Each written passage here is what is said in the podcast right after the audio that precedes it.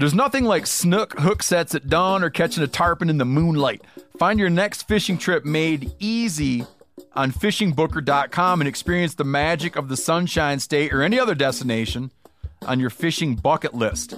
Book a blue water adventure in search of sailfish or go snapper fishing with the kids.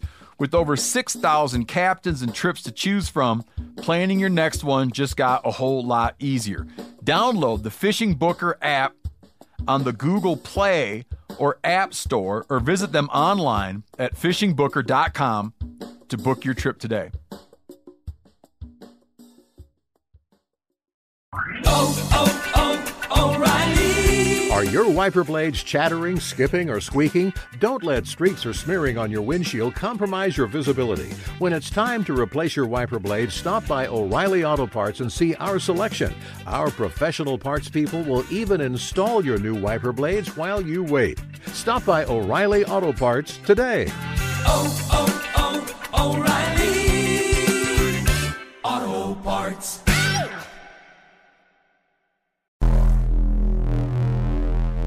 Welcome to the Wired to Hunt podcast, your home for deer hunting news, stories, and strategies.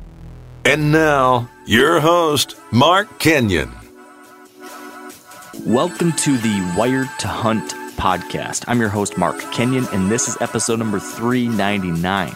And today in the show, we're joined by wildlife and habitat consultant Rob Hawbury to discuss late season hunting and ideas for improving deer and wildlife habitat.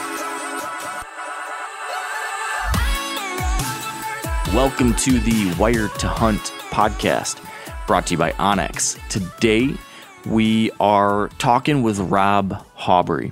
Rob is a land specialist for whitetail properties as well as uh, a consultant. He runs a, a wildlife and uh, forestry consulting business.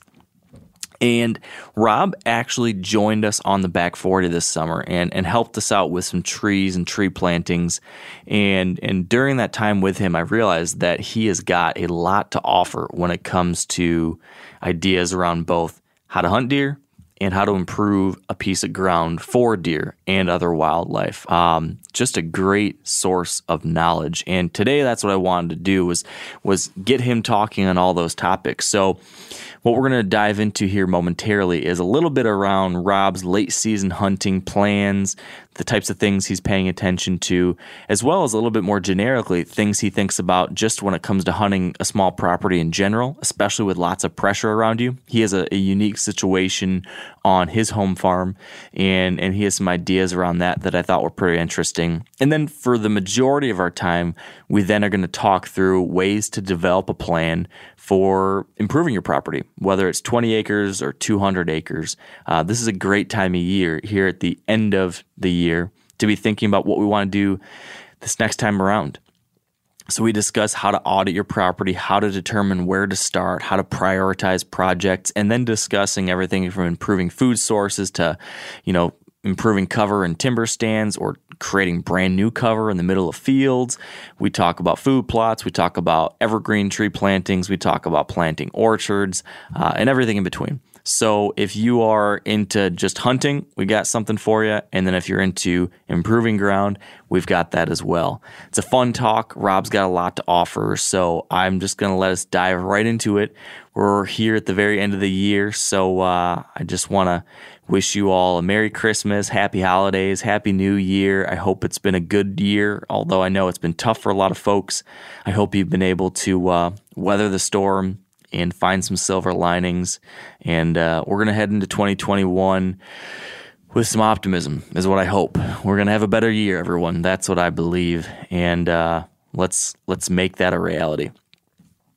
Real quick, before we uh, get to Rob's chat, a couple quick plugs. I'll just uh, let y'all know that the Back 40 series is completed.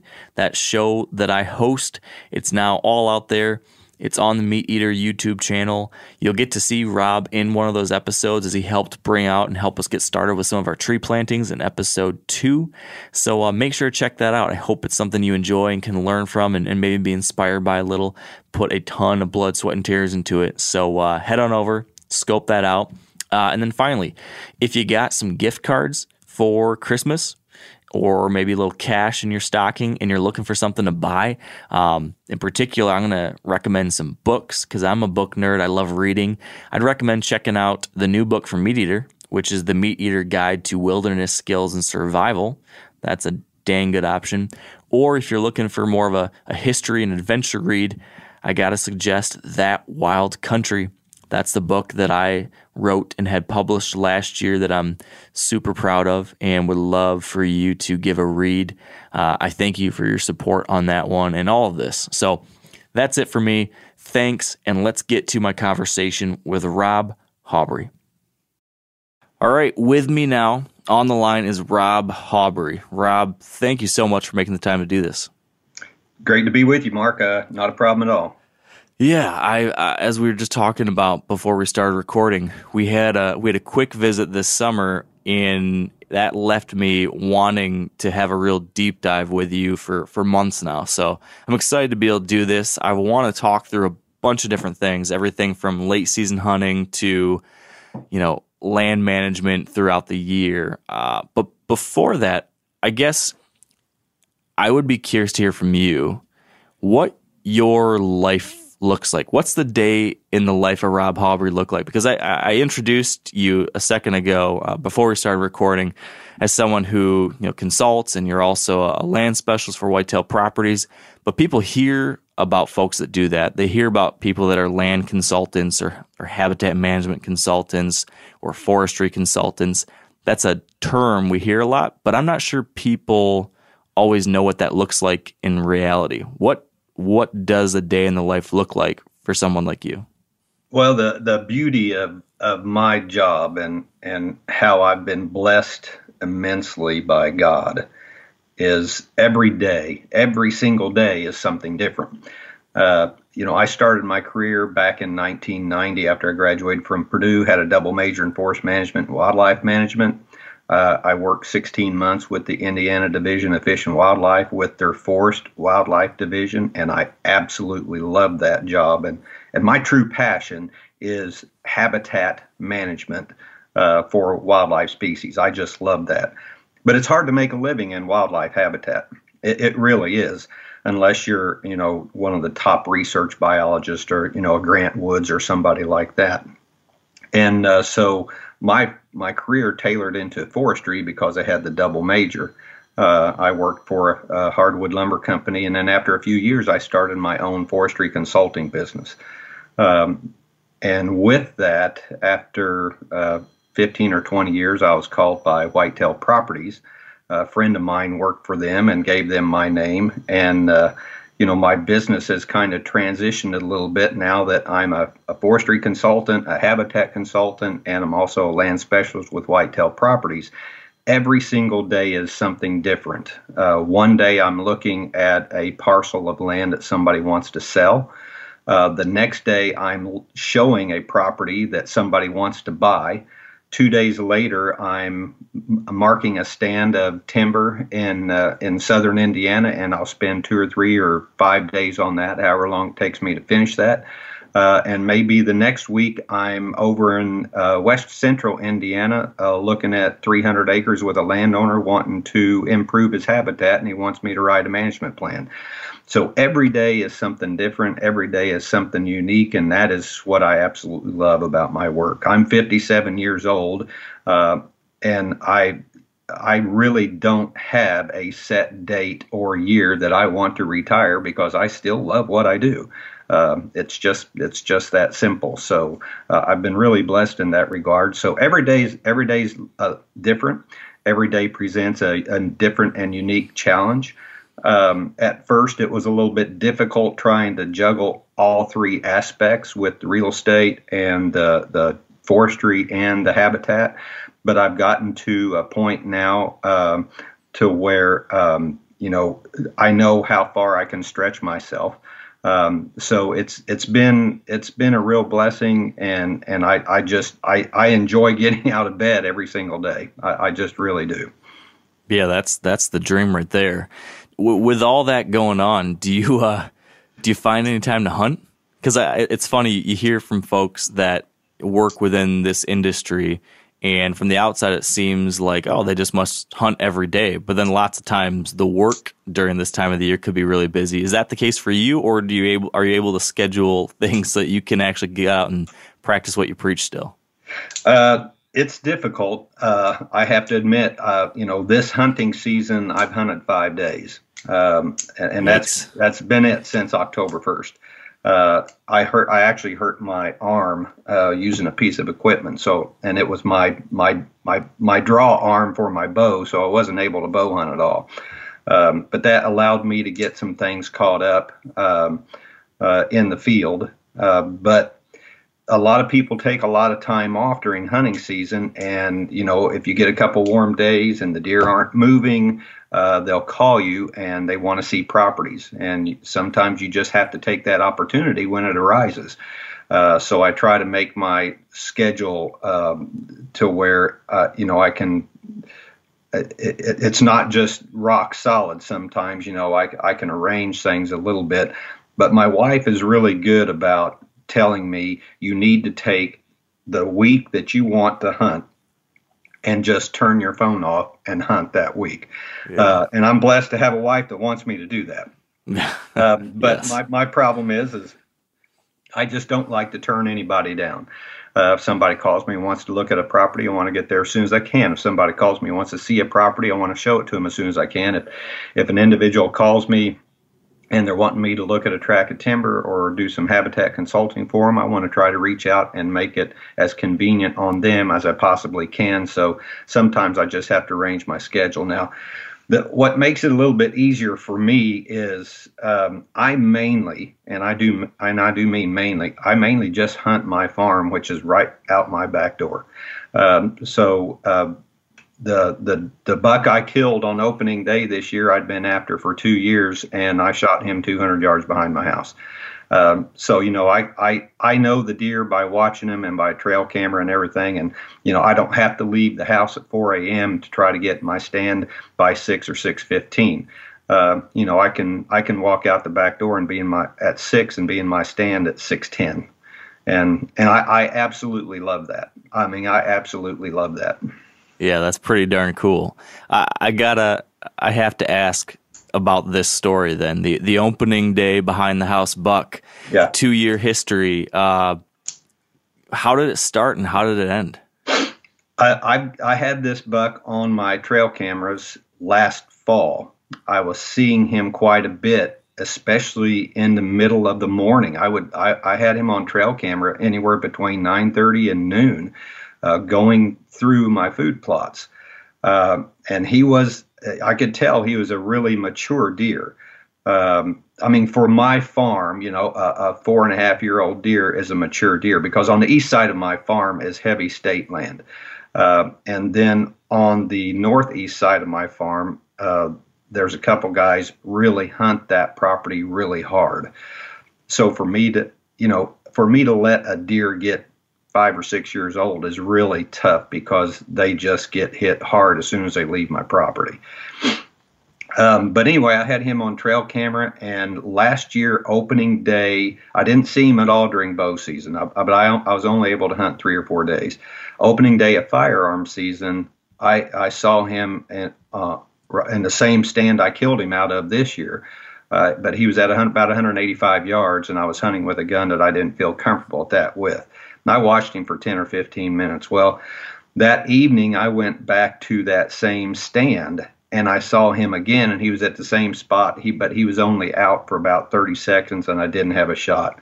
I did not see that deer again until the opening day of muzzleloader season, which would have been sometime around December 10th. And he stepped into my food plots broadside at 30 yards at 5 o'clock in the evening. And I thought, buddy, you are dead. And I pulled the trigger on that muzzle loader, and that deer just stood there, looked around, and turned around, walked across the pond dam, and went right back up into the woods. And so I got down on my stand after a half hour or so and went and looked right where he was at. Not a not a hair, not a hair, not a drop of blood, nothing. I mean that I, that deer didn't act like he'd been shot. And I got back up in my tree stand and looked in front of me, and about ten yards in front of me was about a four inch elm tree and I shot one of the limbs right out of it, and I didn't see it through my scope. and it was it was actually laying uh, right. It was laying in the crown of the tree right in front of me at ten yards. So there, I knew why I missed him, and I, I did not have that deer on my trail cameras all fall of this year. I, I had I had not seen that deer since I missed him that day. And opening day, I'm hunting behind the house, and right about nine or ten, uh, I, I start getting several young bucks, year and a half to two and a half. Uh, I think there was five bucks in all chasing two does all through the bedding areas and prairie grasses and and just all around me. And this went on for an hour, hour and a half. Well, right about noon, a doe went through the soybeans in front of me into the little woods right next to me and into the prairie grasses, and three little bucks followed her. And I was watching them, and right behind the third buck, that big buck that I had not seen for almost 12 months stepped out of the woods. And he was about he was about 60 yards. And so uh, that I, I was able to put a good shot on him, and uh, and we were really blessed. And it was uh, it, it was pretty unique hunt because I, he wasn't in a position at first for me to shoot him, and well, he and I had a 45 minute standoff. I'm standing with uh, with my uh, rifle on him, and he was still not in a position I felt comfortable that I was going to take the shot. And he stood there and stared at me, and I stood there and stared at him. And we did that for 45 minutes. Then he stepped back. then he stepped back into the woods, and then five minutes later steps right back out and in the exact same position. And he just stood there and and watched me. Uh, he knew there was something there, but he couldn't figure it out. And the wind was right, so I knew he couldn't win me. Uh, the wind was out of the east that day. That's why I hunt that stand. And uh, and so it it it it made for a it made for a really really uh, interesting and exciting day. Oh yeah. What was going through your head over the course of that 45 minutes? Like what was the Rob Haubrey self-talk to make it through that without losing your mind? The Rob Haubrey self-talk on that was move do something take a step. And and you know he he didn't he because he was a big mature buck he didn't do that bob your head stomp your foot bob your head stomp your foot that you see a lot of young bucks and does do. He just stood there and was literally locked on me. And every now and then he'd just turn his head and watch the the does and the little bucks around him. But the fascinating thing about that hunt that i found was those the those little bucks were chasing those does in circles around him and he still never moved. He was still just staring and fixated on me. And uh, it, it, it, I, I found it i mean you know that's the beauty of deer hunting especially you know when you when you go out and you spend time in the field you get to see how deer react to certain scenarios. Um, and and you just you can just learn a lot. Um, you know, people have always said, well, a big buck will stand in the brush and just watch things for 45 minutes and, or an hour. I believe that absolutely because that that deer just i mean he wasn't in a hurry to move and he he wasn't leaving the prairie grasses because those young bucks chased those two does uh, an eighth of a mile uh, out into the bean field and into a little patch of corn and then back around me uh, I mean, they, they had a quarter of a mile loop they were running around it, and that, that buck wasn't leaving that woods, and he, he wasn't about to step out of those prairie grasses. Wow. Yeah, they're they're almost a different species once they get to four or five years old, aren't they? Oh, I mean, just absolutely. And I, I checked my my trail cameras uh, again. Uh, matter of fact, I pulled the SD cards last weekend because I hadn't pulled the SD cards since first week in November and I only had that buck on my trail car trail cams one day, uh, and I got and I had five pictures of him in one spot. So he wasn't he wasn't venturing all across the farm. Uh, I felt that he was probably staying in that little woods right behind my house, and and that's my believe it or not, that's my sanctuary. It's a three and a half acre woods right behind my house, and I never ever ever go in it unless once a year I look for sheds and here within the, a month or so, I'm going to go in and do a, a, little bit of habitat improvement. But other than that, I never go in that woods. And every year, there will be a really nice mature buck make that his little bedroom. So, and maybe that what you just described is going to be the answer to my next question. But what I'm wondering is, how do you manage to have a good mature buck like that on uh, what I think it's a it's a relatively small property that you have, right? Am I right on that? Total of 80 acres. Okay, yeah. So that's kind of what I was assuming. And so with state land on one side and another heavily pressured property on the other, you know, I think a lot of people might assume in that scenario, there's no way you're going to have a four or five year old buck because, you know, that 80 acres is not the entire range of a big deer like that. He's going to get he's going to get killed on one of those neighbors. So what do you have to do from a hunting perspective to to not pressure deer off of that and, and have them on the neighbors getting shot? Or I guess is it a habitat thing that you do that leads to these bucks being able to make it despite the neighborhood? Is it a conservative hunting approach or is it an aggressive hunting approach or what do you think it is that allows you to still have good deer like this despite the fact that there's public land 100 200 yards away or whatever it is and and they're right there. I, I think it's the combination of both the habitat and and your how you hunt the property because in the past um, I would have trail cam pictures of really nice mature deer determined to to kill that deer before firearm season came in so I had the month of October to hunt it.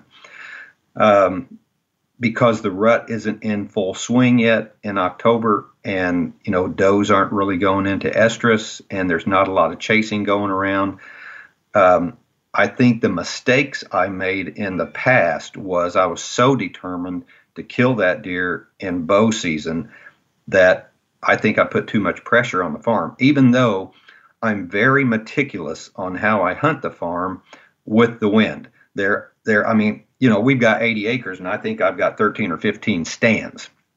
And when I tell people that, they think I'm nuts. right But I say, well, well you know, I, I have got a, a tree stand for any wind direction to be able to hunt at whether it's a morning or a, or an evening stand.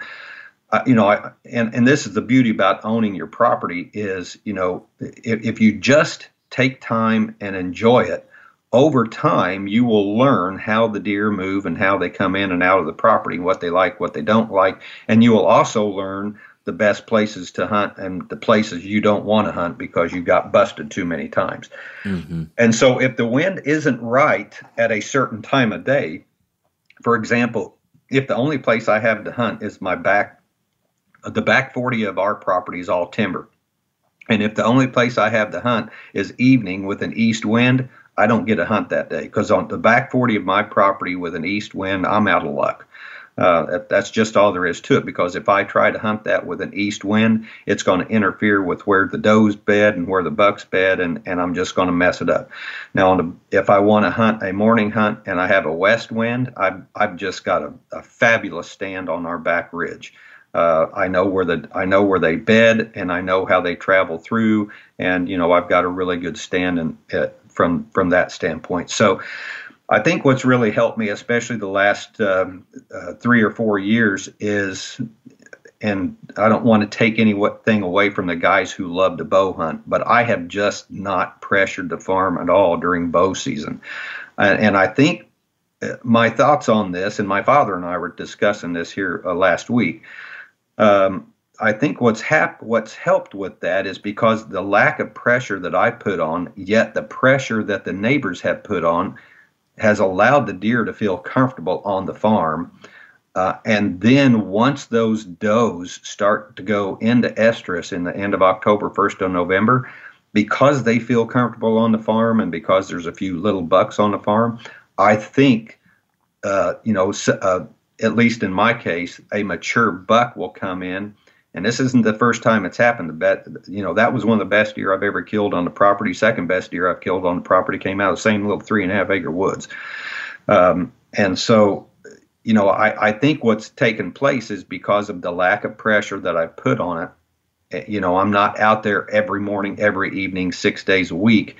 I think that helps the deer uh, feel comfortable on the farm, and that allows me to hunt on days that I know I can, if I need to, I can put in a full day sit. If the wind is right, I know I can hunt a specific stand.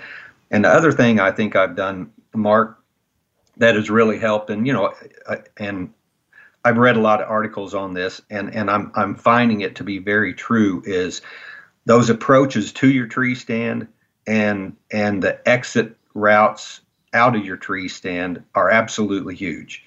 Uh, I I I mean, just moving a tree stand 15 yards, uh, you know, with a south wind. Uh, and being able to get out of that stand down into the creek and leave that stand and not have deer blow out of your food plots, that has really helped immensely. Uh, I mean, you know, I, I love late season hunting, and we've got a little bit of snow on the ground this morning from last night's snow.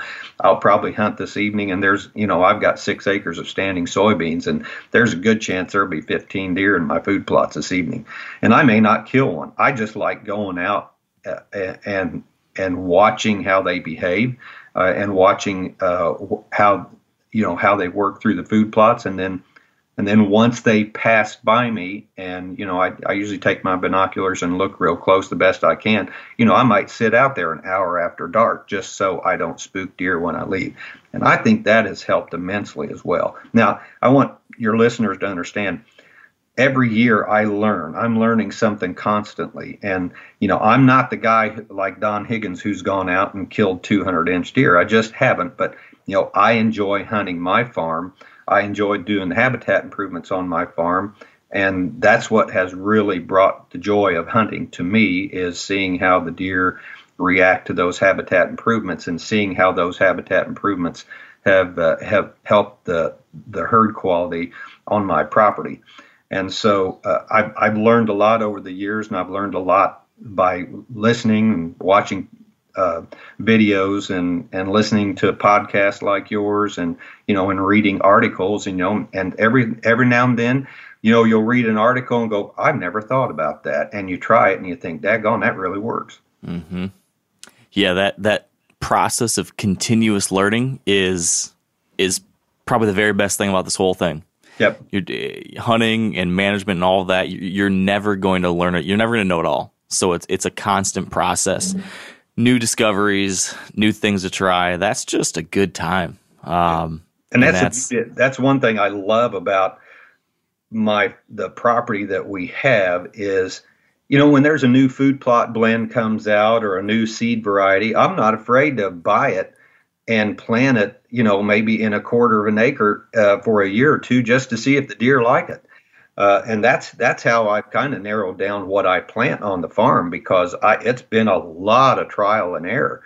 Um, and uh, so, I mean, after after you do that quite a bit, you you have a tendency to realize the deer really don't uh, browse on what I planted that much. Or the next year, maybe I'll plant something, and man, they hammered that. They really liked it, so maybe I'll try a little bit more. And you know, as long as the nutritional quality is there uh, I'm not afraid to try new things, uh, but that's the beauty of owning your own property.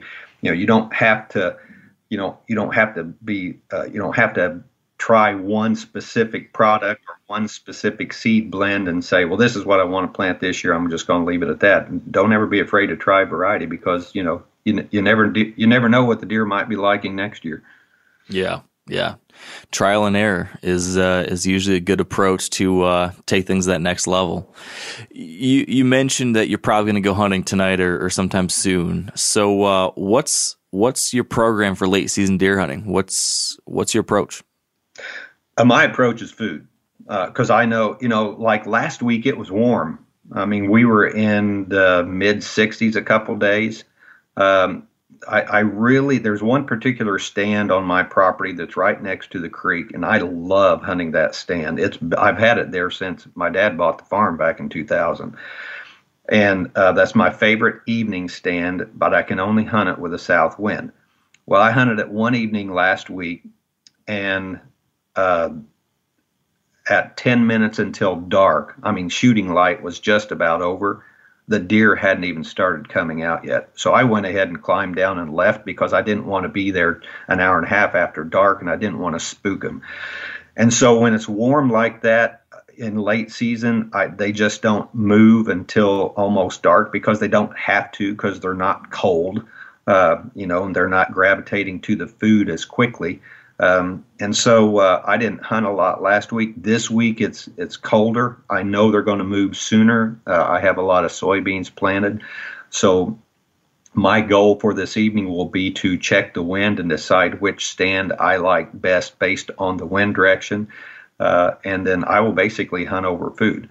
Uh, and basically, I, am meat hunting now. Uh, I usually try to kill one large doe on the farm.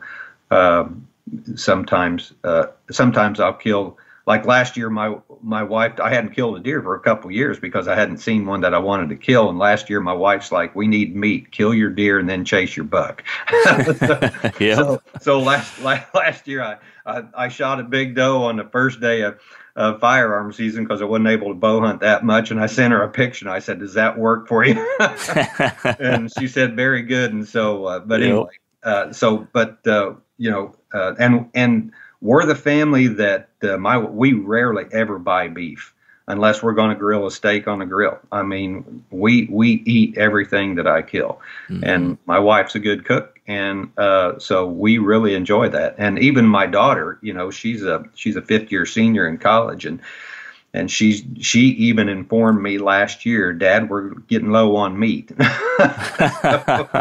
that's kind of nice. But my Get to work. se- yeah, my late season focus is I, I like hunting over food. Uh, and so because I have a lot of soybeans, um, you know, they have a tendency to to be right there, uh, no, uh, you know, depending on the wind direction and so forth. So, but I have noticed on the farm as well that if if for some reason there's pressure on a neighbor uh, and they have a tendency to bed uh, close to the neighbors but on our property, that can dictate how they move into the food plots that evening by what pressure they had during the day. So that by that do you mean if on the neighboring property they were in their hunting earlier that day that the deer coming into your place won't move until after dark or something like that or, or what do you mean? It's not only that, but uh, you know, if and this happens when you own land next to state land. If if somebody's come in and avoided or or trespassed on you and has pushed the deer out of the bedding area, you know, while I was at work and they came in and do that, uh, then uh, you know that might change the deer patterns that day because you know they were ran off the farm or away from the farm or in a different spot than where they normally bed. And so, as they're moving into the food that evening, it might take them an extra 15 or 20 minutes to get there, or they may not get there till after dark because they've been bedding a half a mile away. Yeah. Do you view that, uh, you know, having public land next to you as as a detriment or as an asset in certain ways? I, I've I've talked to some folks that have similar situations like this. Excuse me, like this, and the initial thought is typically like, oh man, there's guys in there all the time uh, pushing stuff around, shooting things. It's a tough thing to deal with. But on the flip side, you might be able to look at and say, okay, there's hundreds of acres of public land or whatever that if it was not public land, it might hold a bunch of deer that would stay there and I wouldn't see them. But instead, there's deer there in the spring and summer, and then once hunting season starts, all those other people go in there and they push everything to to your place. Do you do you get any of that kind of effect? And all of a sudden, like your property's better because everything's pushed off by the pressure on the neighbors.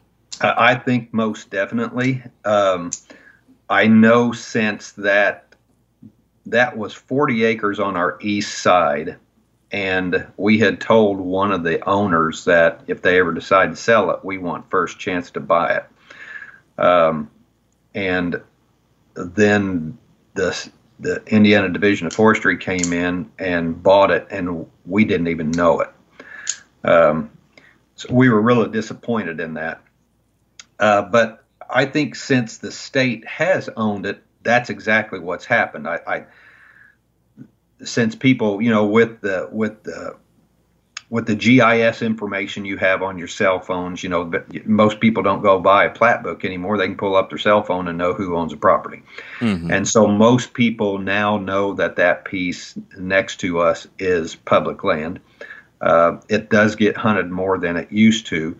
Uh, since there have been more people hunting it, I think that has pressured that area a little bit more. And and I do think that is one of the reasons uh, some of these more mature bucks have gravitated into our property because there's no there's very little pressure.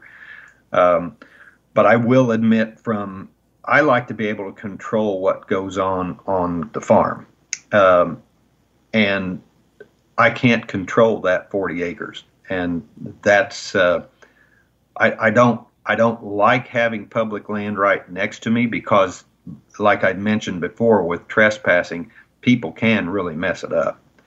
Um, but on the other hand, I, I think that has uh, that has been a little bit of a benefit in allowing uh, more mature bucks to find a little bit better sanctuary on our property. Um, I know people from a, from a real estate standpoint. I know people who have who are looking for property and they love the fact that a, a parcel I might have for sale or a par- parcel they're looking at is next to public land because that gives them more acreage to hunt. And, Right. and I understand that, or gives them more acreage to hike or whatever. Um, and from se- from a selling standpoint, you know, when you sell a farm, if it has if it's adjacent to public land, you know, I've not had anybody not like that. Um, I'm just, I think what hurts me more than anything is the county road. Uh, there's a pub, there's an access site right there on this 40 acres that that joins us. Um, if it was a little bit more isolated or landlocked, it wouldn't bother me a bit, but it's not. And so, uh, so there, there, there's good points and bad points, I think. Yeah, yeah, and it's one of those things that uh, man having public access for those hunters that you know are going to use that. It's such a great privilege, and it's great that people can get out there and enjoy it. Uh, it's just a shame when people uh, abuse that privilege and then trespass on somebody else's land. So, um, man, I hate to see a good thing be you know turn into a bad thing when people abuse that, and uh, and I hope I hope uh, that happens less and less because you know, uh, we need a place for people to go hunt, but you know, public access is going to be taken away if people don't use it the right way. So it's a shame when you see those examples, and I've certainly seen it. Um, uh, now, back to the late season thing. You talked about the fact that your late season strategy all revolves around food, and you talk to a lot of different people when it comes to managing land or adding food to a property. And and some folks, many folks take the approach of the fact that they want, you know, year-round food or season-long food. Um, but there are certain parts of the season when food is disproportionately important, at least from a hunting perspective. And late season seems to be one of those times when, you know, a lot of neighboring places might be lacking, while in October, everything's covered in food. There's great stuff all over the place. There's great habitat all over the place. You know, it's a it's a diminishing set of resources that we have once you get into December or January. So my question is, do you make improvements to your property or do you think about food specifically with the late season in mind ever because you know that man that's when my food plots will really be special. In in October, they're okay. It's great to have, but they're that not that unique compared to everything around me. But once we get to December, I could have the only show in town. Um, is that in your mind at all, or should be people be thinking about that? Uh, it is, uh, but I do, and I stress this to like my clients when I meet a client, you know, and a lot of my my habitat clients, they want me to write a plan and they want to implement it, which I think that's great. I think it's great when people can do their own management work and see the rewards of their hard work. And and I just they they kind of use me as a coach, and that's great. but on my farm, I focus year on year-round nutrition. I want to make sure that that, that let's start in January. I want to make sure that I have a good high carbohydrate, high protein food source January, February, March, uh, because I want my deer to be healthy going into that lag time. Because that time period when your soybeans are picked off and the, the deer have been in the corn for the last two and a half months and there's just not much there and the ground's just starting to thaw out and, and but you know the native forage is, is is not budding yet and the deer are really just eating browse. I want to make sure i have plenty of nutrition at that time And so that's when I think your the fall food plots that you plant, such as wheat, oats, turnips, winter peas, things like that, they're breaking dormancy and you know in in April and May before your clover starts to grow again and before anybody's planted any soybeans, you have got something that's really nutritious for the deer. And then you go into um, then you go into the growing season where you plant your annual crops. And I I I plant a, a, forage soybean, and that is what I encourage my clients to plant. And the reason I like a forage soybean is because it's not an ag bean. A forage soybean is a soybean that deer can browse, and that soybean continues to grow and will continue to put on new growth. So if, if you picture a soybean that grows out of the ground and once it's, you know, 10 or 12 inches tall, it's got two or three or four stems on it, and then the leaves start coming on those stems. Well, a deer comes in and browses those. Everywhere there's a crotch in that stem, it's going to sprout, you know, a new leaf. Uh, and so the forage soybeans can handle a lot of browse pressure. So the, the the soybeans I plant in in May are the forage soybeans, but the beauty of those is they're very late maturing. So going into October, I've still got green soybeans. Last year I had six acres of green soybeans the first week of November. Every soybean plant within five miles of me was nothing but a stem with a bean pod. And keep in mind, it's still 65 degrees. So the deer aren't necessarily gravitating to, you know, something that's high in carbohydrates. They still like that green forage. They still like the clover. You know, they like the the if you've got winter wheat out, they like the winter wheat. They like the oats. Anything that's green when it's not real cold outside, they're going to move to. Mm-hmm. And that's the beauty of the forage soybean. And the the nice thing is is is if you have a good growing season, they're still going to put on a lot of pods. So I've got green forage on my farm from the time I put my fall plots in until my, I plant my fall plots the next year. So so basically I've got wheat, oats, peas, and turnips and, and and brassicas on my farm going into the fall, into the winter. They're going to take off in late winter, early spring, and really grow nice and thick as it gets warm. The beauty of those fall plots uh, or I call them winter annuals, is you know you get you get a week in December when it's 65 degrees, they're going to grow. You know, unless the ground's just frozen solid. I mean, they're going to grow um, because and then then when it gets cold, you know, they're going to go dormant again, and it's just a really nice winter forage. When I missed that big buck last year during muzzleloader season, he had a mouthful of winter oats. Uh, he, I mean, he would you could hear him pulling them out of the ground um, and it, it, that was just literally fun to watch and, and until I saw him turn and go back yeah. to the wood. but anyway, so so I I really focus on nutrition, um, and but I also want uh, something that's going to carry the deer when it gets really cold, like with the snow on right now. Uh, you know, I've got standing soybeans. The the deer are going to be feeding on soybeans this evening. I'm I'm just convinced of that. Uh, so that's what's nice. Uh, they're talking by next week we're going to be back up in the mid 50s, so they're probably going to be back in my clover and on the winter oats and winter peas. Now, on those cool nights, they're still going to eat soybeans, but you know they're opportunistic, and so they're going to hit a variety of forage types. And I just want to make sure I have as much variety out there as I can and enough nutrition to carry them into spring, uh, because you know there's there's nothing better than knowing when your does are pregnant that they're healthy. And as a doe is healthy it's when when it gives birth to its fawns she's going to lactate really well and the fawns are going to be healthy. Uh, as a buck comes out of rut you know you got to make sure that on your farm he's got plenty of nutrition so his body is strong and healthy. So when that antler growth begins his body isn't trying to grow antlers and replenish that body mass that he had before the rut. If you can help maintain that body mass, you know, and don't get me wrong, I know they wear themselves out and they run themselves down. But if you have the nutrition on your property to help maintain that deer's body weight, when he's going back into uh, the late winter, spring antler growth, and he's got plenty of nutrition.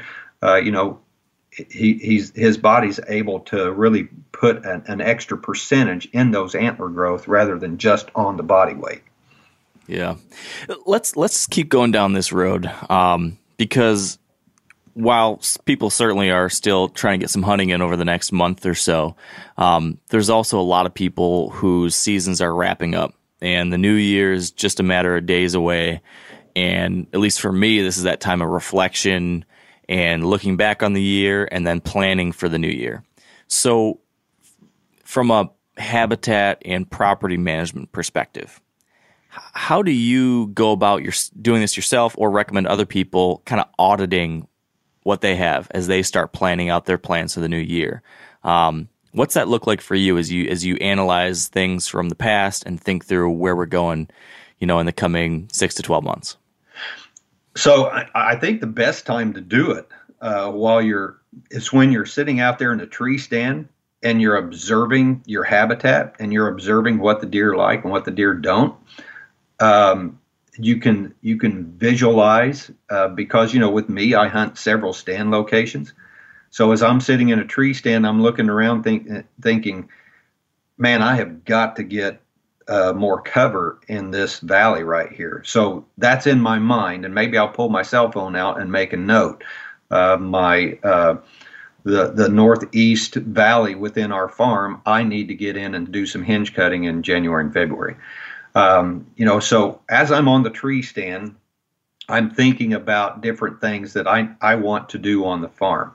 Now, I will not start doing anything on the farm until the last day of hunting season is over. If I if I'm finished hunting for the year and I go out and I start um, doing hinge cutting or or or making larger areas for my food plots or whatever, there's a good chance I, I could push the deer off the farm onto the neighbor's property uh, during a hunting season, and they could end up killing deer that I wanted to kill next year. And so I'm not going to do anything on the farm until after January 6th here in Indiana. I, that's just that's me. That's just what I do. Um, if I go into the farm other than approaching a tree stand right now, I'm always going in on an ATV, and even when I'm I might be changing a tree stand, I do that with the ATV running, and I have found that that as long as that as long as there's a machine of some sort, it, it doesn't seem to bother the deer that bad. Um, now I'm not driving it through the bedding areas or my sanctuaries or anything like that, but when I'm going around the farm to check trail cameras or like last Sunday I moved a tree stand and and I left the ATV running while I moved the tree stand and uh, you know I I don't think that I don't think that spooked the deer or pushed the deer off or anything like that. So as I'm thinking about different habitat improvements, I'm thinking about those when I'm sitting on the on my tree stand, observing the habitat, thinking about what I need to do, and maybe making notes on on my cell phone, or if you got a little notepad with you too. Um, and then I'm thinking about implementing those habitat improvements as starting as soon as I can, as soon as hunting season is over. Now, if I'm going to go out and start doing a lot of hinge cutting or something like that, maybe I like to do it when it's cooler, so maybe I'll do it in the winter. Uh, but um, you know, I'm not going to be out there consistently making habitat improvements between January and July, or or you're going to there's just going to be, in my opinion, there's just going to be a little too much activity on the property. Now, a lot of you guys are familiar with the old hunting tradition of eating, you know, some organ, the heart or a chunk of liver off the first animal you kill. I had that when I was a little kid, and it was a big deal. Organ meats were always prized by frontier people who knew the importance of getting a lot of different minerals and nutrients. And as often is the case, those guys were onto something because organs are among the most nutrient rich foods on the planet. And you can get the same benefits your ancestors craved via convenient daily capsules from Heart and Soil made exclusively from regeneratively raised, grass fed, and finished cattle. Heart and Soil's unique freeze drying process means all those important nutrients are trapped in ensuring you experience every one of the benefits of nature's superfood in a clean, convenient, taste free capsule. Find out more at heartandsoil.co and make sure to use code MeatEater for 10% off your purchase. That's heartandsoil.co.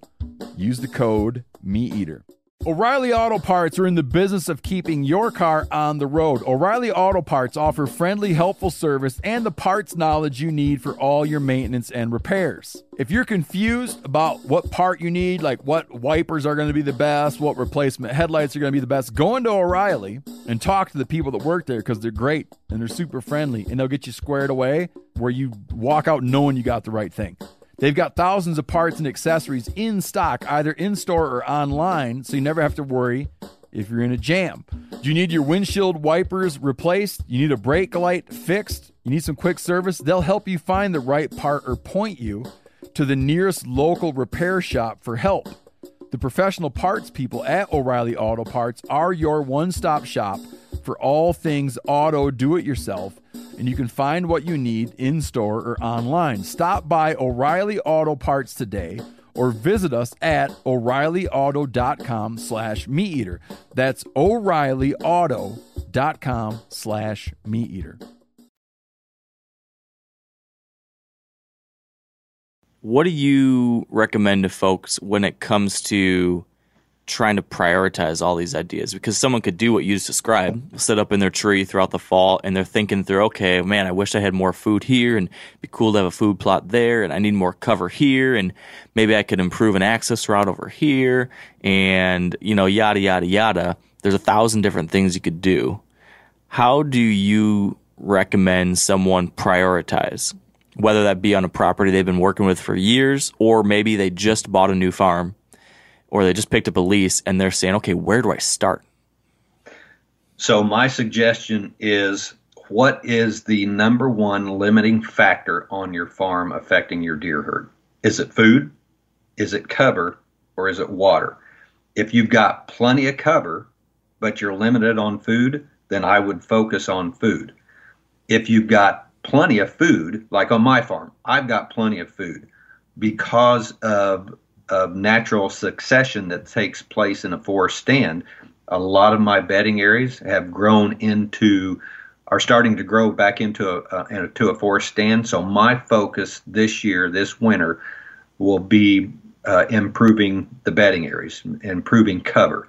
Um, and, and, actually, uh, here as soon as deer season's over, I'm actually getting ready to market timber harvest onto my farm uh, because uh, we've got some areas that are mature. I've got some white oak I'd like to release for better acorn production.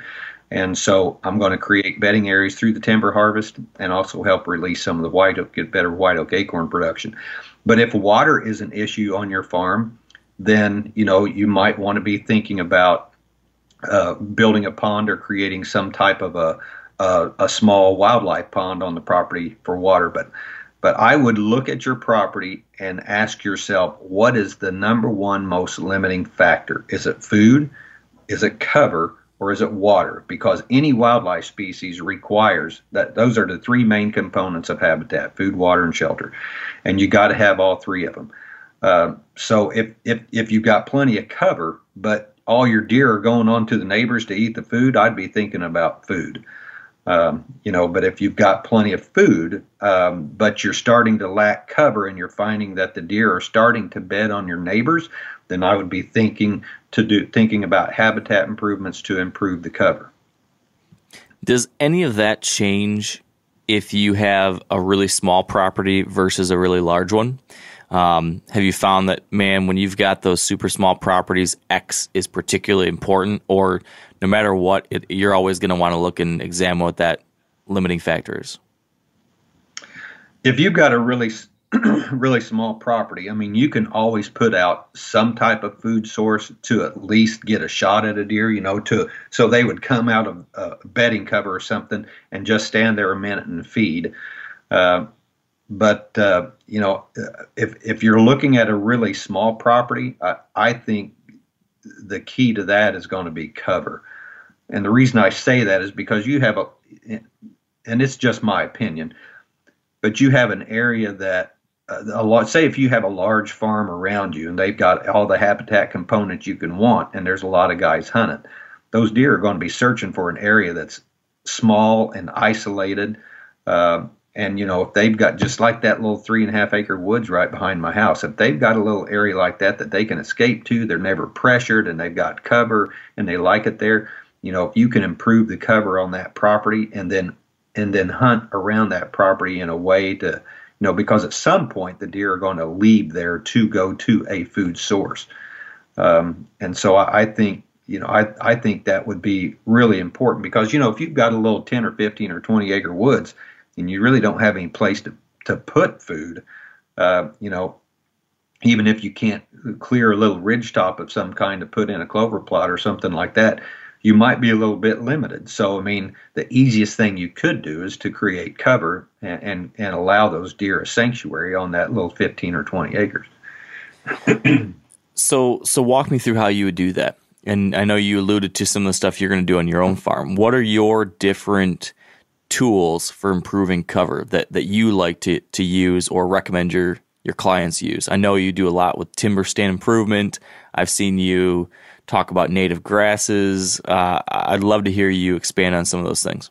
Okay, so if you're talk, if you have an area that uh, is wooded, say if you have 20 or 40 acres of timber, you know, naturally your cover is going to be creating a bedding area within that 20 or 40 acres.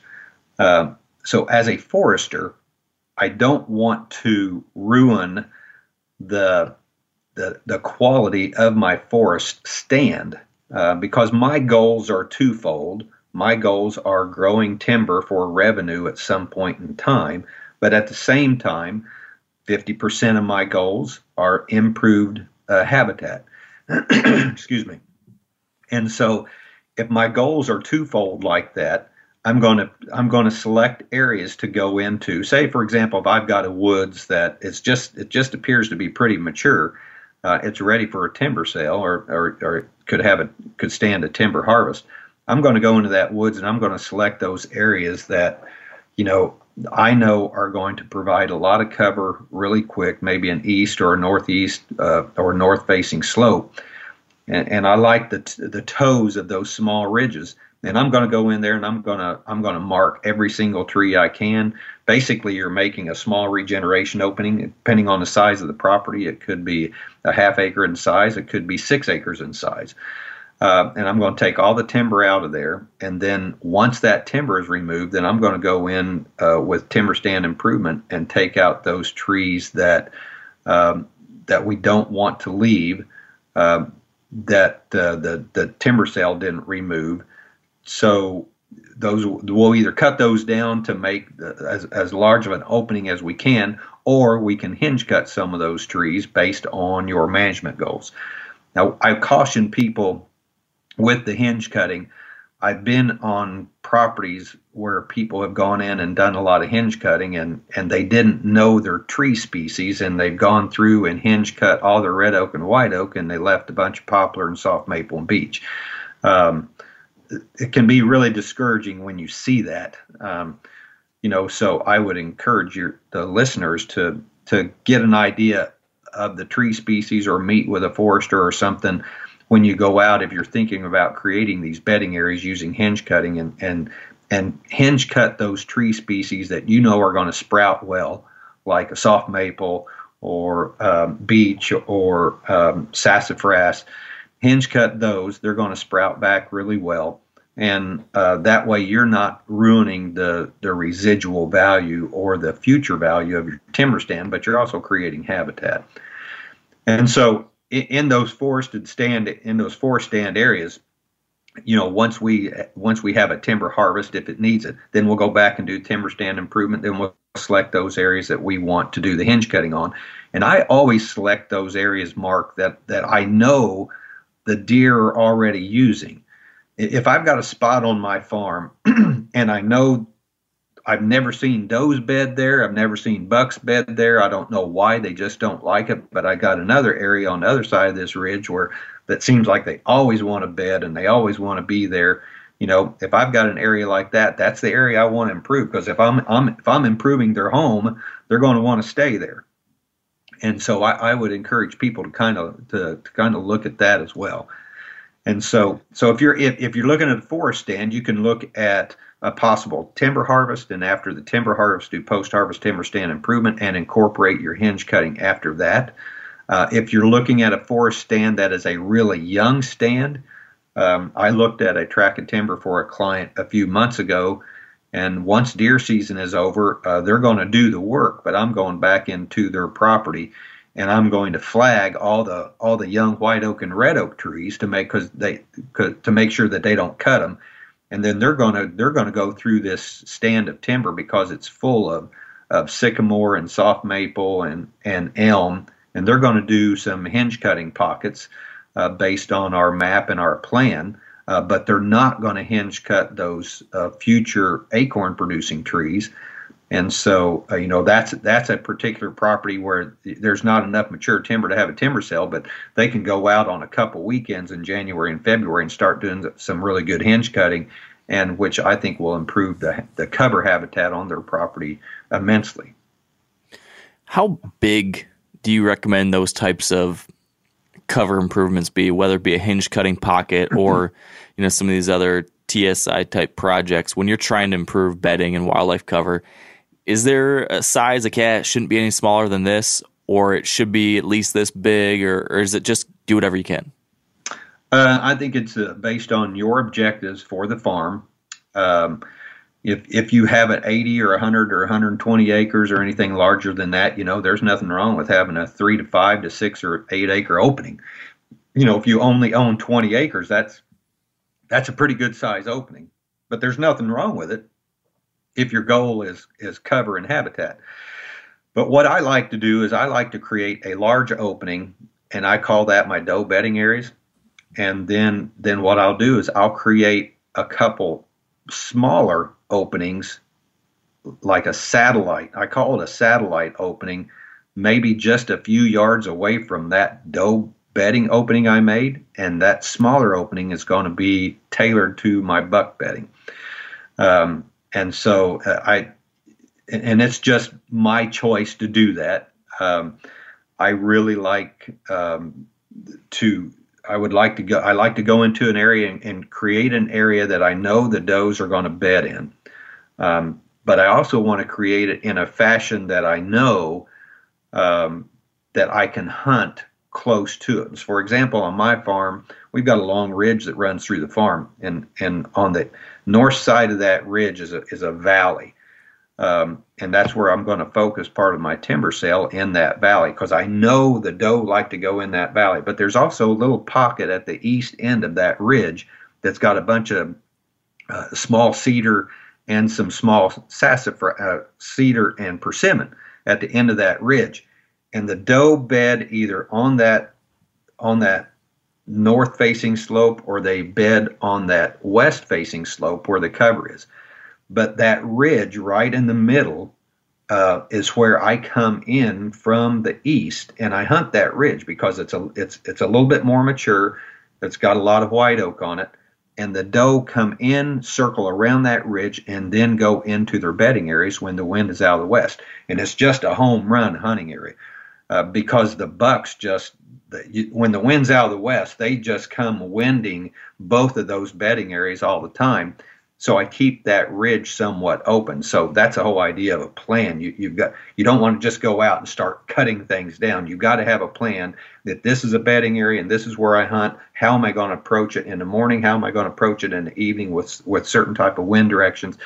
And you know that sometimes that just takes a, a little bit of time and a couple or a few years to learn that.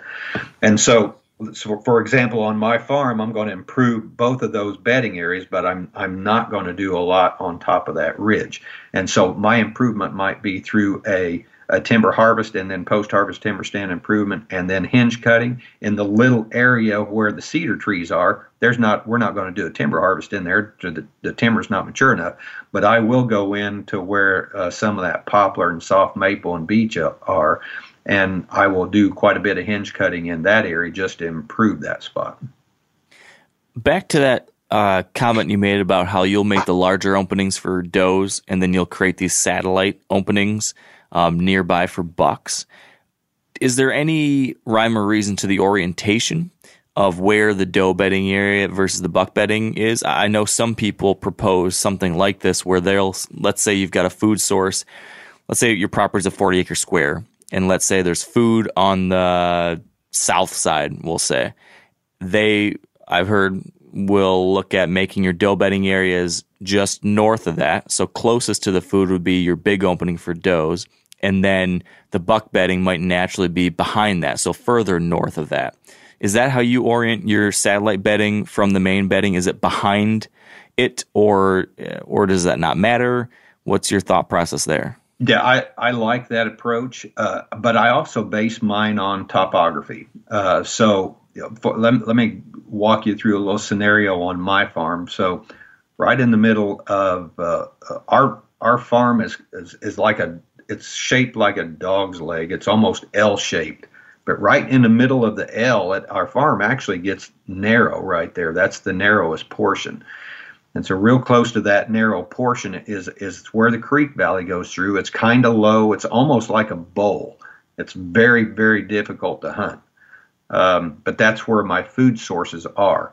Okay, so you go from from that little bowl where my food plots are, and then you start going east. East, just adjacent to the food plots, is a half acre pond, and then adjacent east of the half acre pond are my doe bedding areas. And then you go just a little bit east of that, and you can get satellite spots where the bucks bed and then just east of that, you get into a little more mature timber on our farm where we have a lot of white oak and black oak. And so I can approach the farm to hunt with a west wind if I approach it from the east. I never approach the farm and walk through that area going to my tree stand. And so, to answer your question, yes, I, I, would put those satellite, those buck satellite areas a little bit farther out, but I'm also not going to put those satellite areas too close to the neighbor's property or too close to state land. And when I said that I base it on topography, and this is just my experience as a forester, not a habitat manager or anything, my experience 30 years in the woods as a forester, I have found piles of, not at the same time, but I've got piles of deer sheds in my pole barn where if, if you walk out a ridge and then drop off that ridge and get halfway down that ridge on that toe, there it seems like there's always a little bench right there. And that bench might be 10 feet in diameter, it might be four feet in diameter, but it's a little flat spot. You go into those areas this time of year or, or in January or February, they're war flat. And that is where I always find sheds. And I call those buck benches. And so when I when I'm looking at a plan for a client, if I'm going to uh, implement an opening for a doe bedding area in this area, I'm going to look topographically at those little toes where I know bucks have a tendency to, to bed.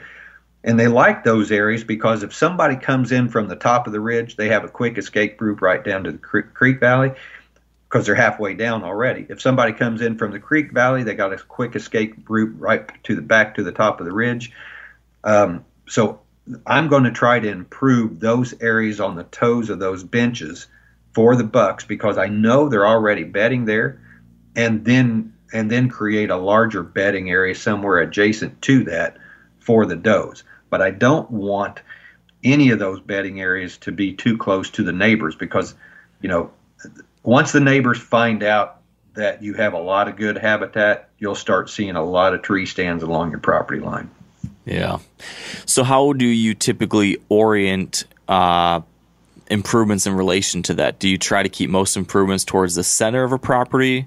Um, there's a lot of different opinions on how you should create improvements to try to keep deer using parts of yours while you know, you can look at some people will say try to draw deer from other people to yours. Some people will say put your best stuff in the center so it keeps stuff in the middle. Uh, is that overthinking things? Um, do you have any thoughts on just orientation in regards to property lines? Yeah, yeah. I mean, I've got my own opinion on that. I don't ever put food right next to my neighbors. That's for sure. You know, I'm not going to put a big clover plot and a big patch of eagle soybeans in October that are green right next to my neighbor's property, so my so they can kill my deer. Um, and you know, sometimes if that's all you got, that's all you got. Um, but I I like to try to put as much cover as I can uh, toward the middle of the property if if your property allows you to do that based on its topography or orientation. You know, because I mean, if you've got the cover and you got the bedding, um, and you've got that sanctuary in the middle of your property, you know, you can always approach that property from different directions to hunt it. Um, so yeah, I like it. I like it toward the middle. Of, I mean, it doesn't have to. You don't have to draw a circle and then put an X through the circle and put a dot in the middle of that X and say, I have to have my cover here. You know, uh, it's based on your the aerial photo and it's based on the topography of the of the property as well. Um, you know, you may have a small neck of the bedding area based on the topography that's going to be closer to the neighbor's property line. It's closer than you want it to be, but based on uh, based on the soils and based on the aspect or the direction that the ridge might be facing or something, that might be the best place for it uh, at that time. So, um, you know, you, you have to you have to look at it as a whole that way. But I do like to have as much cover as I can towards the center of my property. Yeah. Now, what about the flip side of this? Um, where we we've just talked about you know improving cover where there already is timber, where there already is some cover. But what about a situation where you've got wide open fields and you want to create cover?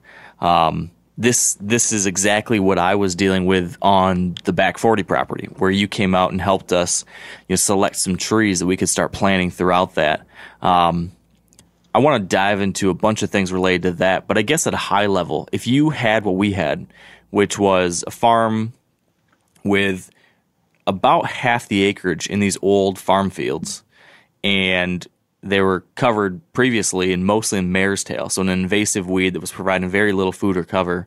Um, and we had to start trying to transform those old fields into something that would work for us.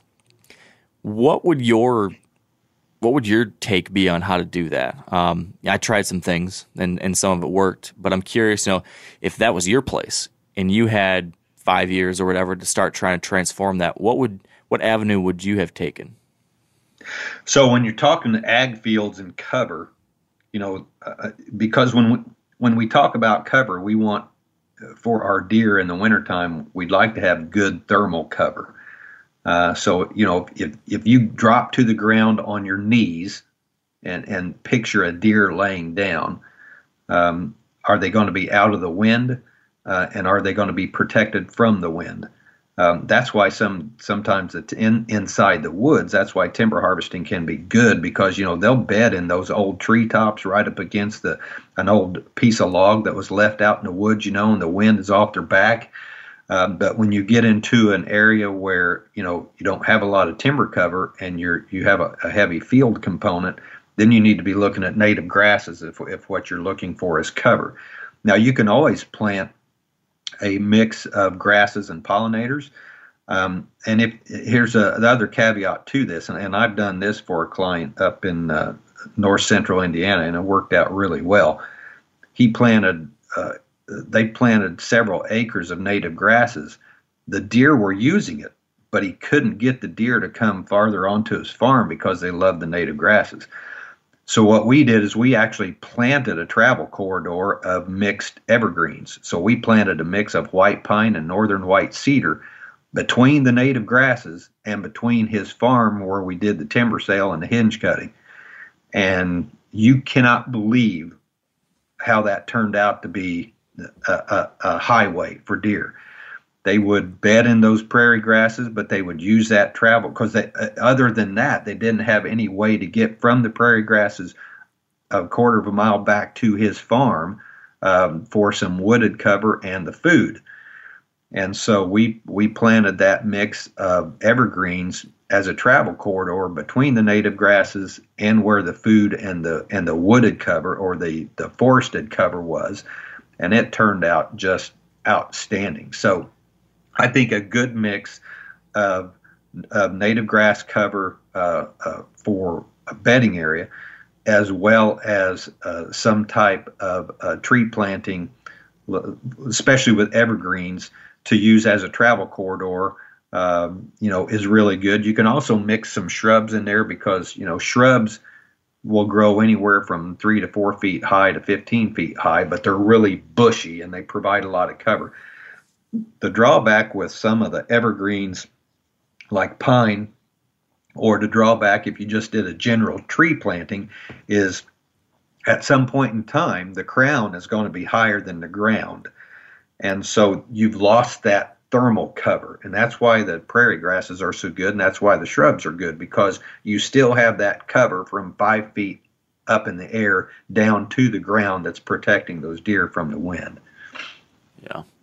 You, you mentioned those travel corridors that you planted um, in pines for that one client.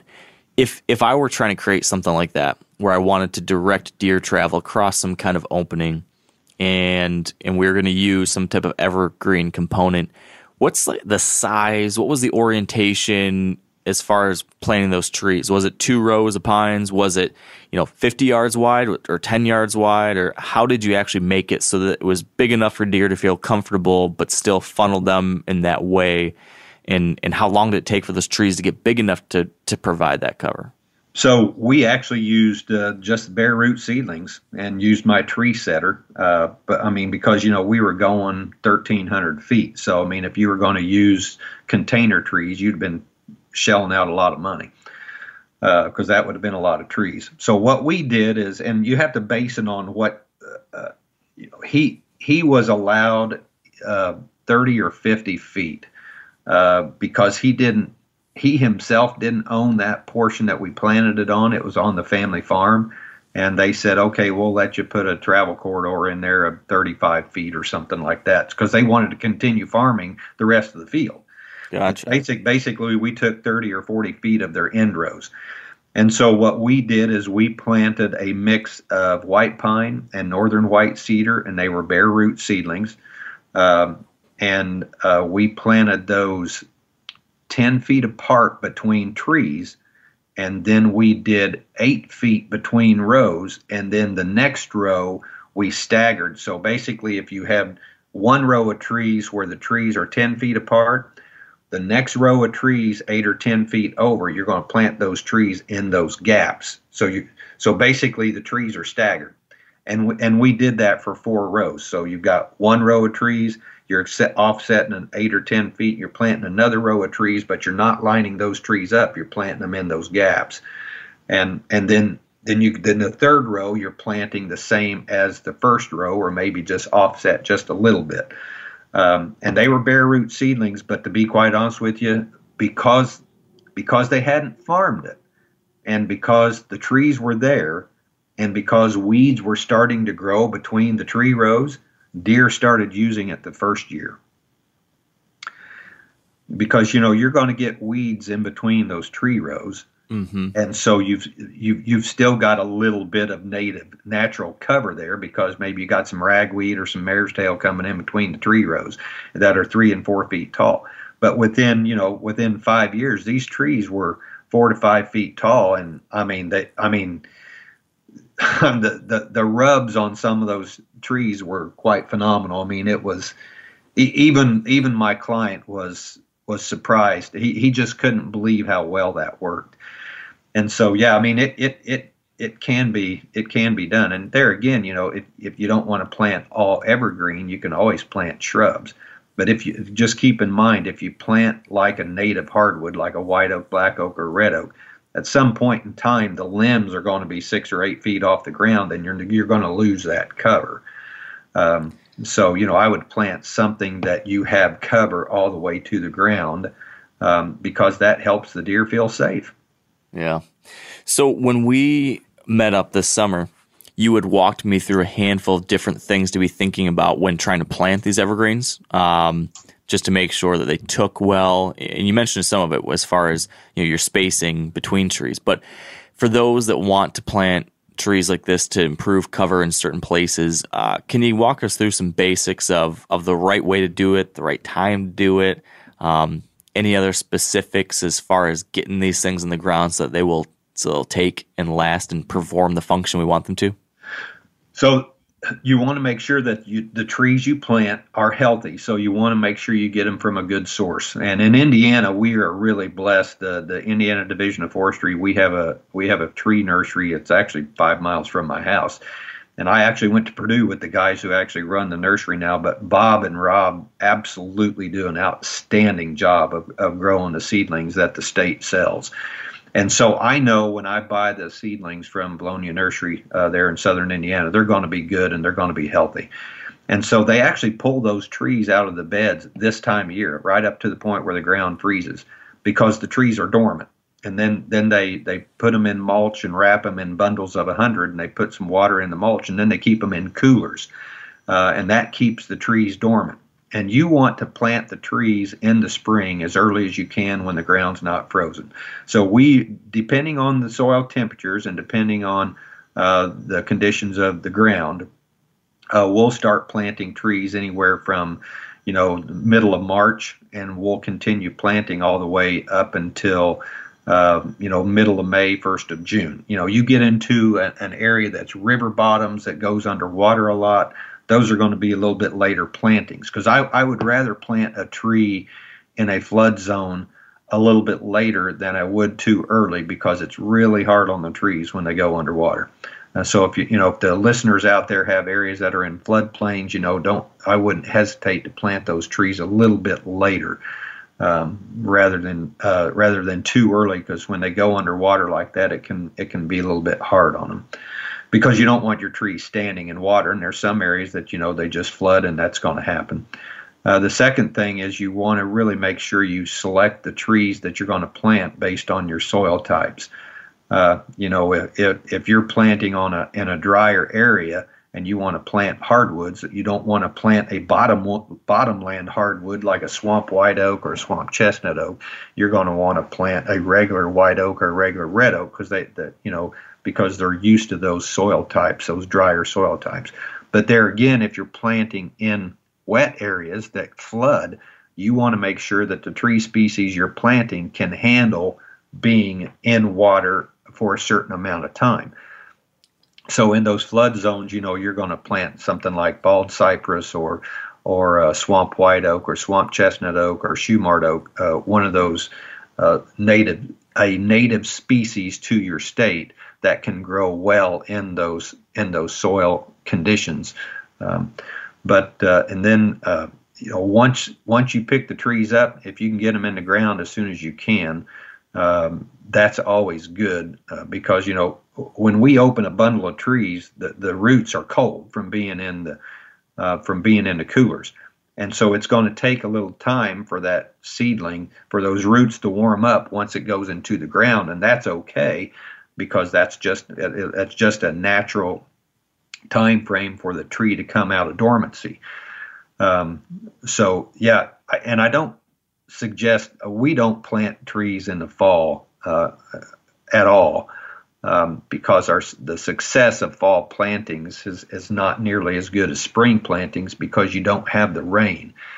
You'd like to get some moisture on those trees before that ground freezes, and if you if you do a fall planting, and it's dry and you haven't had much rainfall, and then we get a really early cold winter, you could end up having some root damage due to uh, frost heave or frost or freezing or something of that nature because the trees haven't had time to expand that new root system to really get established.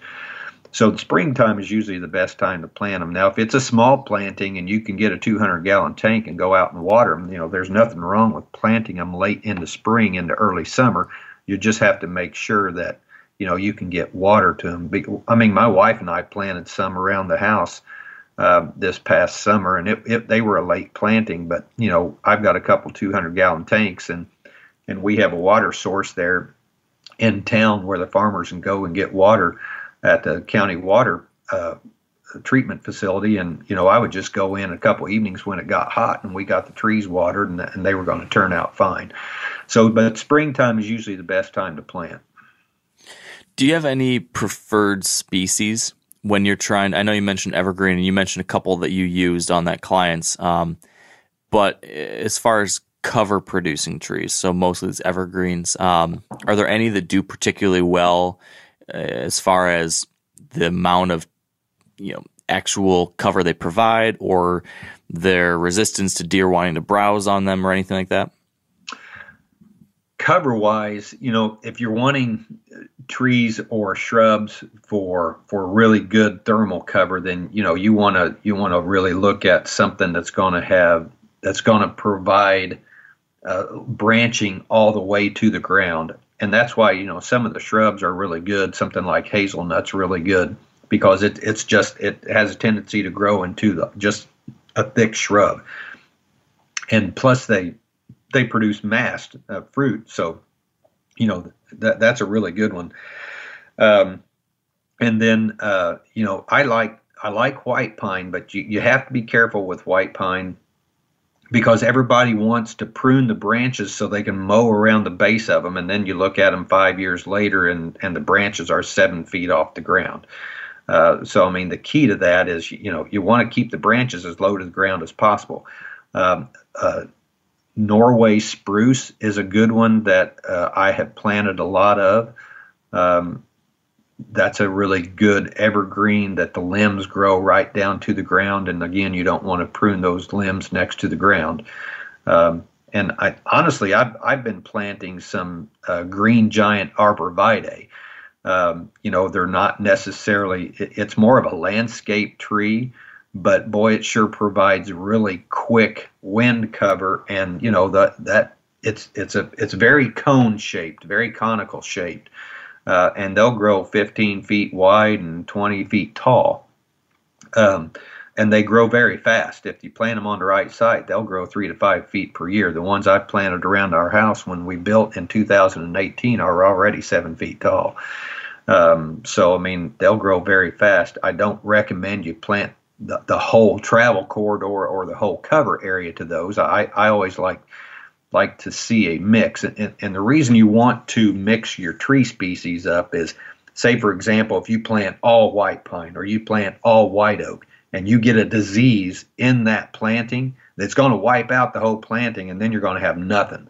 And so you don't want just a monoculture of trees. You want a good variety. So you know you might plant a mix of northern white cedar, white pine, and and uh, uh, green giant arborvitae, and then throw in some uh, some hazelnut or some crabapple with those. You know, so you you a you've got really good foraging opportunities for a variety of wildlife species. Plus, you're providing uh, a corridor plus with some with some good thermal cover.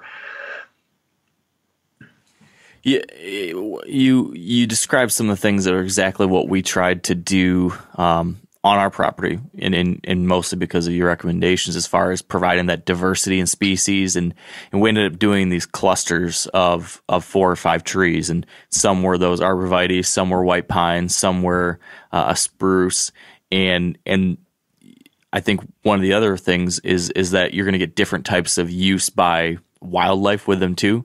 And some, you know, deer will rub on, some deer won't. So in our cases, I've already seen a couple that got rubbed up. Um, and I'm glad we didn't plant all of our trees in that species because we might have been in trouble.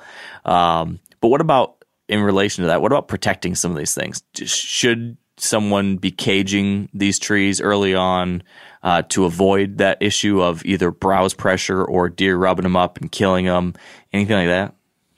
Yeah, uh, you know, depending on how long your travel corridor is, or you know, if you're creating a, a bedding area, uh, you know, and it depends on how many trees you have. It might be a situation where, um, for the first two or three years, you may want to just uh, take that, uh, like either electric tape with a, a solar power source, and and just almost fence the whole area off to try to keep deer out of it to keep them from browsing the trees and to keep them from rubbing them in the fall.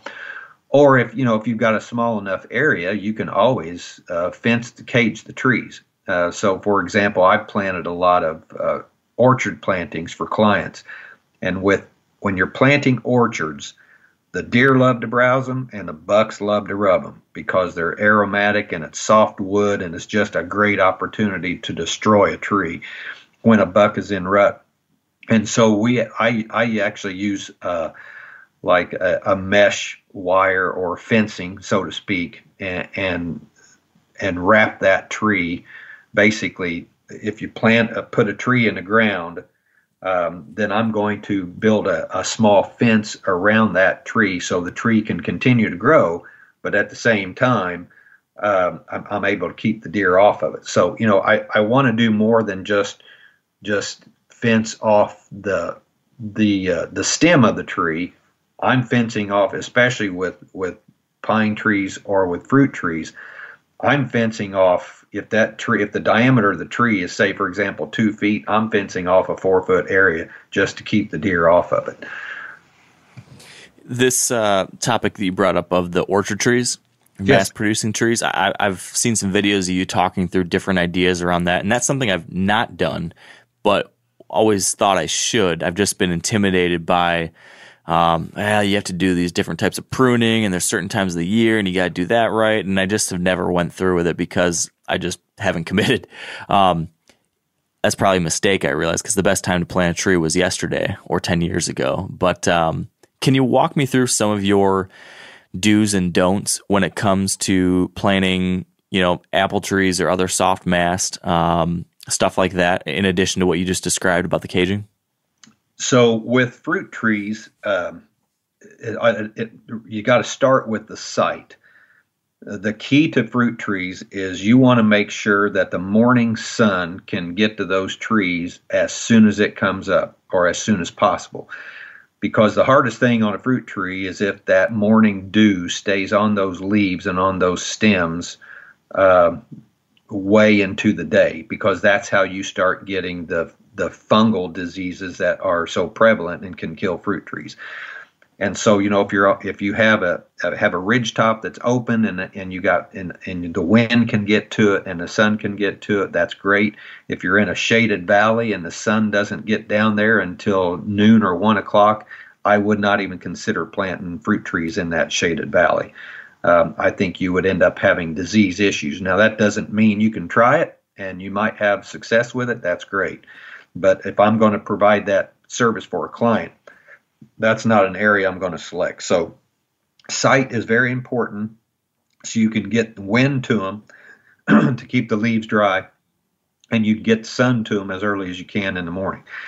And I like to use container trees with when I'm planting an orchard just because you're going to start getting fruit so much sooner. Um, so I'll buy container trees, and I mean honestly, you know, if the tree look, if you go to uh, any of these farm stores like Rural King or Tractor Supply, they have them in the spring. You know, if the root system looks good, look at the root system, look at the stem of the tree to make sure that doesn't have a bunch of damage or or cuts or or scars on it, and then look at the crown of the tree. You know, especially in the spring, it, if you, when you're getting ready to plant the trees, if those buds are getting fat, you know that that's going to be a healthy tree. So so be selective on which trees you pick out, and then you want a good mix of them. So if you're going to plant 10 trees, I'm going to plant maybe two or three apple trees, a couple pear trees, a couple plum trees, and maybe a peach tree. And the whole idea of that is each tree is going to flower or bloom differently. And so you really want a good mix of blooms so these trees can cross pollinate. So so the bees and the pollinators that are coming in to pollinate these trees are just flying all around these trees, um, uh, pollinating for, so you can get good fruit production. Because you know if you if all you do is go out and plant, say for example, in Arkansas apple trees, and you plant ten of those, and you know they produce quite a few flowers, but not a lot, you may not be able to attract the pollinators that you want. But if you go in and plant crabapple and plum uh, with those apple trees, crab apples really flower, plums really flower, and and they really smell nice, and that's really going to attract the butterflies and the bees, which is going to draw the butterflies and the bees to your apple trees, which is really going to help with pollination. And so I like a, a good mix of fruit trees like that. And you want to plant them in a situate in a in a in a manner in which you know they have plenty of room to grow. I plant them 25 to 30 feet apart because once you know the first two to three years of a of, of planting a tree, the after you pl- put a tree in the ground, the first two to three years, it's going to maximize its root growth. You're going to get some crown growth, but it's really going to put a lot of energy into those roots because it, it has to have a foundation to hold up that tree. And so you don't really want that tree to put on a lot of new growth that first year. So when you put the tree in the ground and you plant it, you want to prune that tree back, and then you want all that New Year's, that first two to three years of growth go into that root system. And so, you know, once that root system takes off, you'll you'll see after year three or four that the crown of that tree will just really take off, and you don't really have to worry about other than when you first plant that tree, you don't really have to worry about pruning it for you know maybe another five or six years. Now you can just you can just let it let it grow unless it's a unless it's a tree that's been there five or six years and you're really starting to get a lot of branches crossing each other and you're getting some wounds then you need then you might want to talk about pruning but you know pruning is important on the fruit trees but you know if you don't have time to do it keep in mind they're fruit trees for deer. You know you're not you're not an apple orchard where you're selling the apples. If you don't have time to do it then you don't have time to do it. And and the nice thing about fruit trees are you know it's it's not necessarily an essential uh, but it's just another uh, attractive food source that uh, a mass producing food food source that deer like uh, i love persimmon trees deer love persimmon trees and and I like the fruit trees we have on the farm. You know, some years they're really going to produce well, but if we end up getting a late frost, some years they're not going to produce that, produce that well at all. I, I saw somewhere where you were talking about a really interesting way to get double duty out of your orchards, where you were prescribing the idea of planting soybeans around your orchard trees too. So rather than have just a bunch of weeds growing up in all that open space between your rows, you were actually no till planting beans in there. Can you describe that idea and, and when or why that'd be appropriate? Sure. So you want to maximize as much land as you can. You know, when when you first plant the your fruit orchard, you know the trees are 25 feet apart, or maybe even 30 feet apart, because you want to give them plenty of room to grow.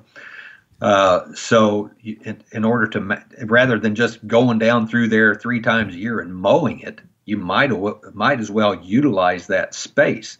So I've got I've got a couple clients in particular that uh, we planted fruit orchards on, and then I just I no till the soybeans right between the tree rows, um, and it's it and we just we just and yeah, a that provides a really good forage opportunity uh, and B, that you're maximizing your land value that way. Now, one thing we don't do is is I don't go through with a tiller or with a disc or a plow and and do any kind of tillage between those fruit trees because I don't want to damage the roots.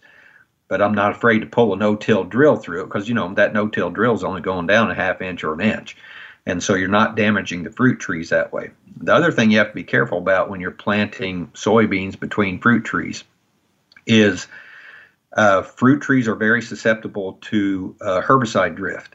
And so if you're using your Roundup Ready soybean and you plant your soybeans between your fruit trees, you got to make sure that your herbicide application and the nozzles you are using on your spray equipment are are are nozzles to where you don't get a lot of drift. So uh, I use an air induction nozzle on my spray applicators, on my spray applications, it, it, it produces a larger droplet, so I get considerably less drift. But when that that that herbicide mixes with the air inside that nozzle, and so the larger droplet, when it hits the leaf of the plant that you're spraying or the weeds that you're spraying, it kind of splatters.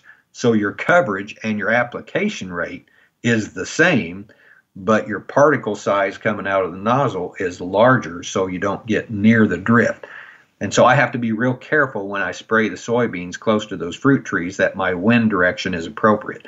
And the other thing, Mark, that I never do is I never use a 2,4-D based product close to the fruit trees, or you will kill the fruit trees. Um, because 2,4-D uh, volatilizes really quickly and those fruit trees will suck that volatilized herbicide gas right into those stomata in the leaves of the fruit trees and and you can get some really quick herbicide damage Uh, so you have to be really careful doing that.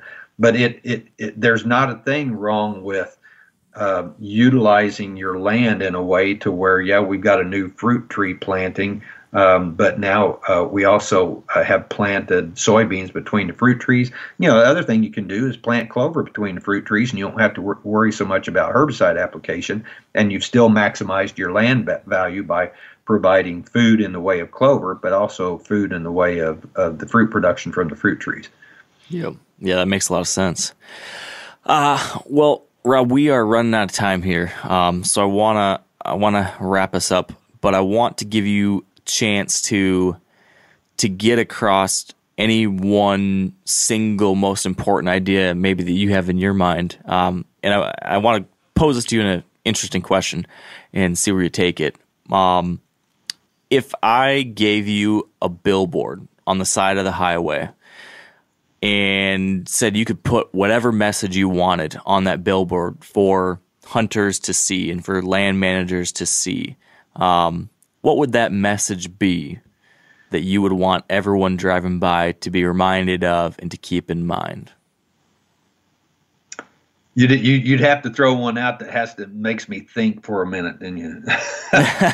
yep, we got we got to close with a thinker, and, and feel free to take your time. And um, you know this this could be short and sweet, or, or if you want, this could be a very small font, long message on the on the billboard. But um, but yeah, is there any one thing that you think that that everyone needs to be reminded of, or something you're really passionate about that want to make sure we we convey before we wrap this up? Uh, I I I always lean to the first question I ask landowners. You know, I think that billboard, I could see, I could picture it with some deer out in uh, right next to a woods or feeding in a food plot or something like that, and I think I would have it say, "What is the number one limiting factor affecting your deer herd? Food? Is it cover? Is it shelter?" you know, I, I think we, we get caught up way too much in I didn't put enough supplement out, or I don't have enough, or, or, or I didn't plant the right uh, clover, or I didn't plant the right food plot.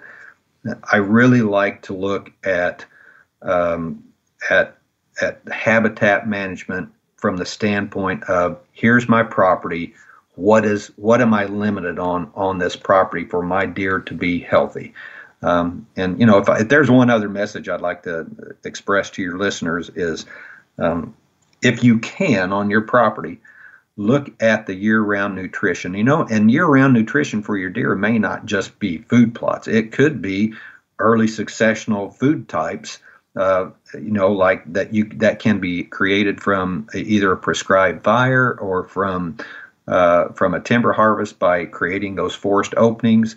Uh, you know, or by providing a, a, really nice edge along a wood line that isn't just a, a, really sharp edge, but you know has got a lot of native forage for the deer. You know because when those early successional species come into a forest floor, whether it's the vegetative or whether it's the, the woody browse, you know that there's a lot of nutrition there, and and sometimes I think we have a tendency to miss that because we're so focused on trying to create a food plot or a food source when sometimes you know god provides us a really good food source right out there. All we have to do is put some sunlight into the woods. Yeah it's a great point and easy to uh, easy to lose sight of that with the sometimes uh, more fancy options but uh, you don't want to don't want to miss out on what's already there rob this is uh, this has been fun this has been really interesting and, and as i'm planning out my 2021 uh, ideas, this is definitely going to help me out.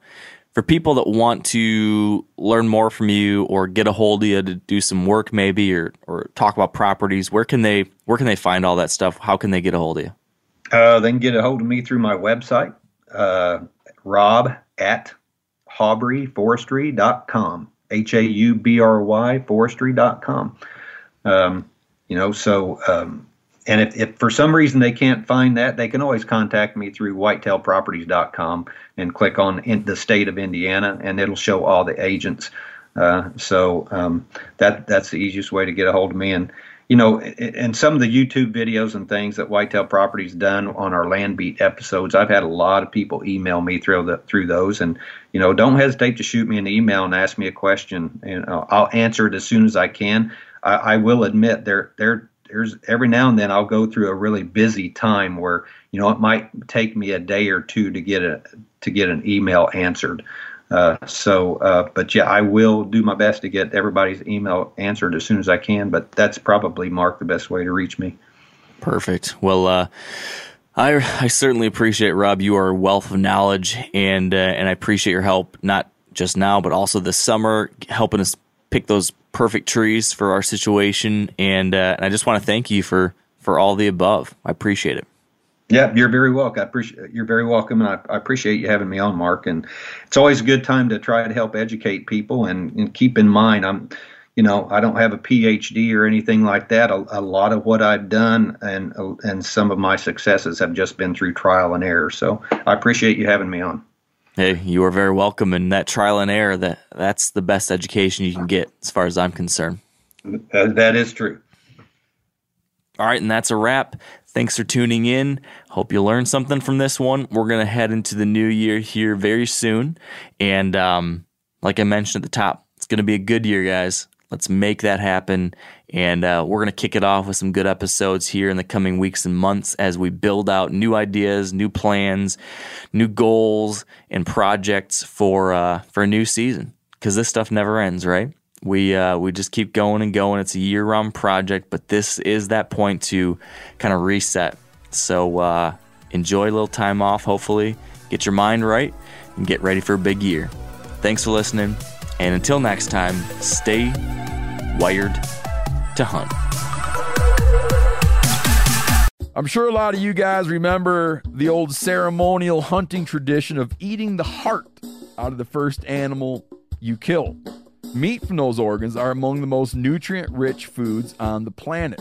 You can get those same benefits your ancestors craved via convenient daily capsules from Heart and Soil. Find out more at heartandsoil.co. And remember, use code MeatEater for 10% off your purchase. Outdoor adventure won't wait for engine problems. Things like hard starts, rough performance, and lost fuel economy are often caused by fuel gum and varnish buildup. Seafoam can help your engine run better and last longer. You simply pour a can into your gas tank. Hunters and anglers rely on Seafoam to keep their engines running the way it should the entire season. So pick up a can of Seafoam today at your local auto parts store or visit seafoamworks.com to learn more.